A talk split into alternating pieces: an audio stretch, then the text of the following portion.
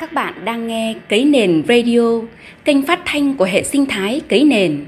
Đây là chuyên mục Sách Hay, nơi ghi lại những cảm nhận, đúc rút của người đọc sách, lan tỏa giá trị từ sách đến cộng đồng. Chuyên mục này được phát thường kỳ vào 20 giờ 30 phút tối thứ hai và thứ sáu hàng tuần. Mình về nguyện làm một chiếc lá đa sông về Mến chào các bạn. Mời các bạn cùng lắng nghe cảm nhận về cuốn sách Tìm mình trong thế giới hậu tuổi thơ, một tác phẩm của tiến sĩ Đặng Hoàng Giang nhé.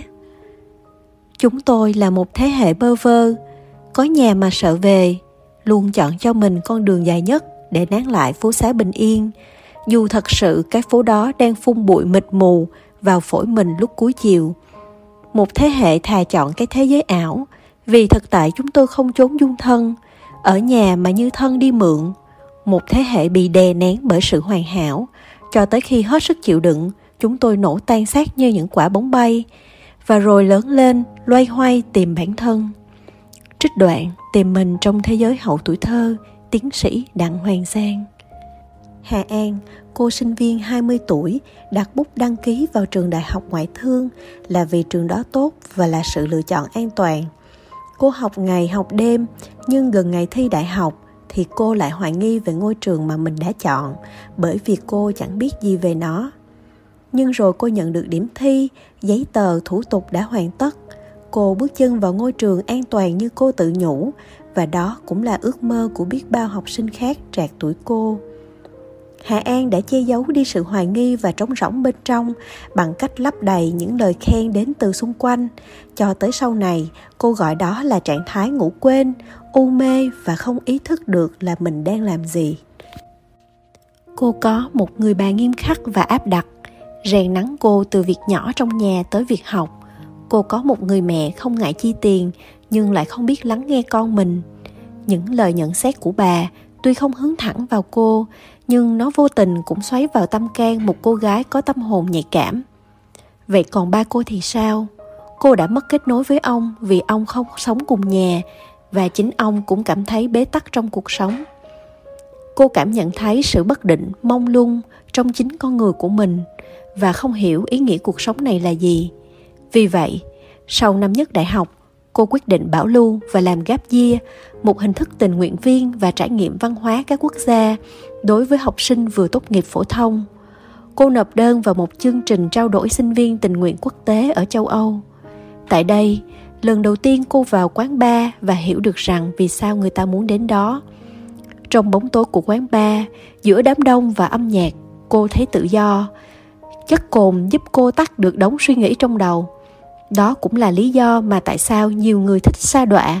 Nó giúp họ sống trong hiện tại một cách nhanh nhất mà không cần cố gắng, mặc dù nó chẳng bền vững. Ở barcelona, hà an có trải nghiệm tình dục đầu tiên với chàng trai hướng dẫn viên du lịch người bản địa. Tới thời điểm đó, cô chưa thật sự yêu bao giờ và cũng không biết thế nào là yêu.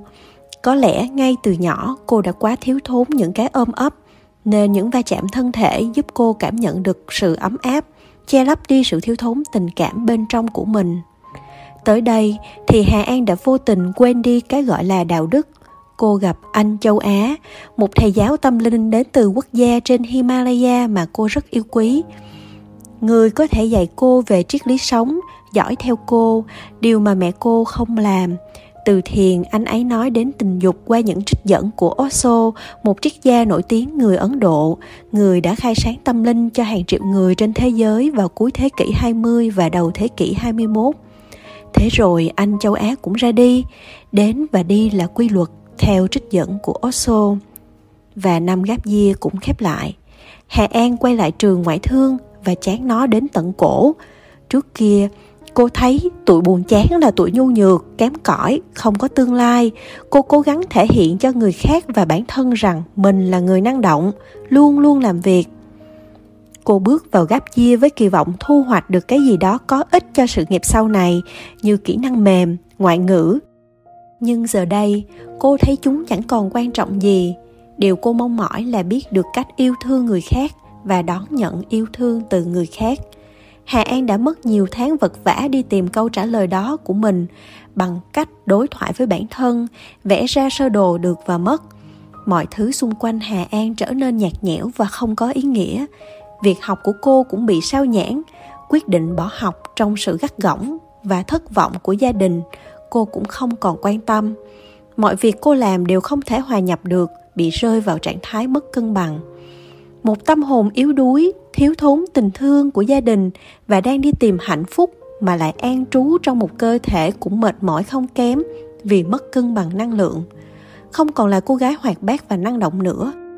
Hà an có lúc bật khóc và kiệt sức. Một tâm hồn muốn được nghỉ ngơi và được là chính mình, chứ không phải là ai đó theo mong muốn của người khác. Không bận tâm tới quá khứ hay là tương lai. Vào khoảng thời gian bế tắc nhất của mình thì có lẽ Đan là nơi duy nhất để Hà An có thể trút bầu tâm sự. Đan theo tôi cảm nhận trong câu chuyện của tác giả là một chàng trai được sinh ra trong một gia đình cơ bản và nề nếp. Cậu là niềm tự hào trong mắt bố mẹ và họ hàng. Đan được mẹ giới thiệu và được chọn đi tham dự rất nhiều cuộc thi và sự kiện khác nhau. Từ hội nghị quốc tế của trẻ em, sau đó là các cuộc thi tiếng Anh ở Malaysia và kể cả ý tưởng gap year cậu và mẹ cùng tham gia vào một chương trình ngoại khóa về triết học, văn học, xã hội và nhiều thứ hay ho khác. Bố mẹ đang không áp đặt bất kỳ điều gì lên cậu. Không những thế, mẹ cậu luôn dõi theo, dọn đường cho cậu trên bất kỳ sự lựa chọn nào.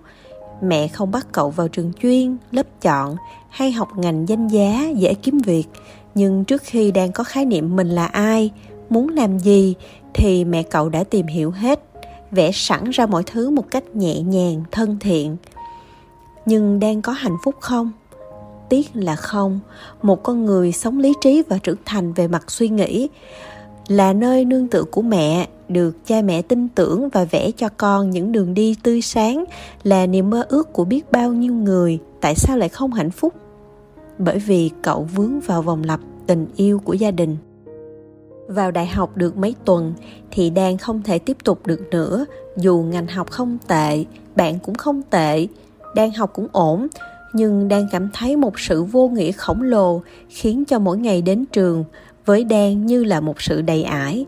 Cậu cần phải thoát ra khỏi tình cảnh đó và quyết định bỏ học là quyết định đầu tiên cậu tự quyết định trong cuộc đời mình phải nghỉ học, nếu không thì cậu sẽ rất không hạnh phúc. Đó là suy nghĩ của đan ở thời điểm đó.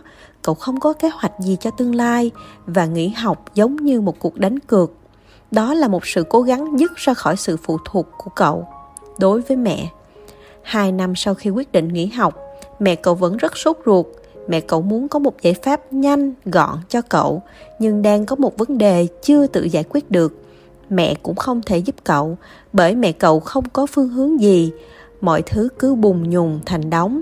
Cậu vẫn chỉ ở nhà, sống dựa vào gia đình, tự tìm cách trấn an bằng những mục tiêu như đọc sách, chơi game, giết thời gian. Đang vẫn không biết mình là ai, thi thoảng đang vẫn tự hỏi, đời cậu có thể tệ đến mức nào? Một đứa trẻ trưởng thành trong suy nghĩ, hiểu vấn đề của người khác nhưng không giải quyết được vấn đề của mình, không cho mình cơ hội để rèn luyện ý chí, chưa một lần khước từ những hướng đi của mẹ vẽ ra và hình thành chính kiến riêng của mình. Vào giai đoạn cuối của quá trình gặp tác giả đàn báo tin sẽ làm diễn giả cho buổi nói chuyện, chủ đề là sự trưởng thành, thứ mà cậu vẫn muốn đạt được. Nhưng trớ trêu thay, kể cả lần đó mẹ cậu cũng là người đứng ra tổ chức, viết thông báo trên Facebook và kêu gọi bạn bè đến nghe. Hà An và Đan là hai trong số những nhân vật tiêu biểu trong cuốn Tìm mình trong thế giới hậu tuổi thơ của tác giả Đặng Hoàng Giang, chuyên gia phát triển, nhà hoạt động xã hội và tác giả chính luận các hoạt động nghiên cứu và vận động chính sách của anh nhằm nâng cao chất lượng quản trị quốc gia, thúc đẩy tiếng nói của người dân. Tác giả đã nỗ lực không ngừng mở rộng không gian xã hội dân sự, truyền bá tri thức, phá bỏ định kiến và kỳ thị, xây dựng một xã hội khoan dung và trắc ẩn. Trong gần 2 năm, tiến sĩ Đặng Hoàng Giang đã đồng hành cùng những nhân vật trong cuốn sách. Ông đã dành hàng trăm giờ đồng hồ để nói chuyện và nhắn tin với họ, đã đi hàng ngàn cập nhật Facebook và Instagram của họ đã đọc nhật ký và blogs, xem tranh họ vẽ, nghe nhạc họ chơi và khi có thể gặp gỡ cả những người thân của họ tác giả muốn biết về thế giới của họ, muốn hiểu họ yêu gì, ghét gì, khao khát gì, hy vọng gì, đau buồn hoặc hoang mang ra sao. Bởi ngoài việc buông ra những lời phàn nàn và phán xét rằng người trẻ lười, ích kỷ và vô cảm, đã bao giờ mọi người ngồi xuống và nghiêm túc lắng nghe họ chưa? Đọc sách, tôi thấy đâu đó thấp thoáng chút hình ảnh của mình, của gia đình mình trong đó tất cả đều có những vết thương và nỗi đau riêng của mình từ khi còn nhỏ, từ bậc phụ huynh cho tới những người trẻ. Tất cả đều mang trong mình những vết thương khác nhau, in sâu vào tiềm thức và vô tình làm tổn thương lên những người khác. Bởi cái tôi được dựng lên do định kiến hay truyền thống văn hóa của gia đình mà ngay cả những bậc phụ huynh ấy có khi cũng chưa từng được trải nghiệm để rồi sau đó bấu víu cảm xúc vào những đứa con, xây dựng lên tình yêu gia đình trong mơ ước của họ và đặt nó vào những đứa con mà thiếu đi cái quan trọng nhất là sự lấp đầy tình yêu thương từ bên trong, là nguồn năng lượng trong lành đem đến cảm giác bình an và an toàn cho tất cả mọi người, dù trong bất kỳ hoàn cảnh nào các bạn ấy có lẽ cũng tầm tuổi tôi, nhưng tuổi tác vốn chỉ là những con số. Trưởng thành liệu có phải là sự công nhận từ người khác không? Không, trưởng thành là cảm giác hạnh phúc từ bên trong, là sự lấp đầy nội tâm, yên vui với những gì mình có mà không phải đi tìm kiếm nó từ bên ngoài. Đó mới là hạnh phúc bền vững. Nó giúp bản thân có thể tự biết yêu thương cho đi yêu thương, nhận lại yêu thương mà không phải là nô lệ của yêu thương. Nếu ở đâu đó trong thành phố này, trong đất nước này, những nhân vật trong cuốn tìm mình trong thế giới hậu tuổi thơ có nghe được những dòng cảm nhận này, tôi tự hỏi không biết họ đã được hạnh phúc chưa? Và xin gửi những lời chúc sức khỏe đến họ. Chúc các bạn luôn an yên trong thế giới của mình và hãy cho phép bản thân mình được buông ngắt kết nối với những mối quan hệ độc hại, vượt qua di chứng tổn thương và giành lại cuộc đời mình, tha thứ và chấp nhận tất cả, như những gì mà tạo hóa đã tạo ra để chúng ta học cách vượt qua. Cảm ơn các bạn đã lắng nghe, đồng cảm với mình và kỹ nền radio.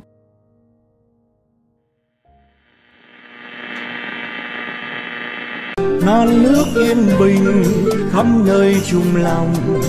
Mình về nơi đây, cái miền không non xa.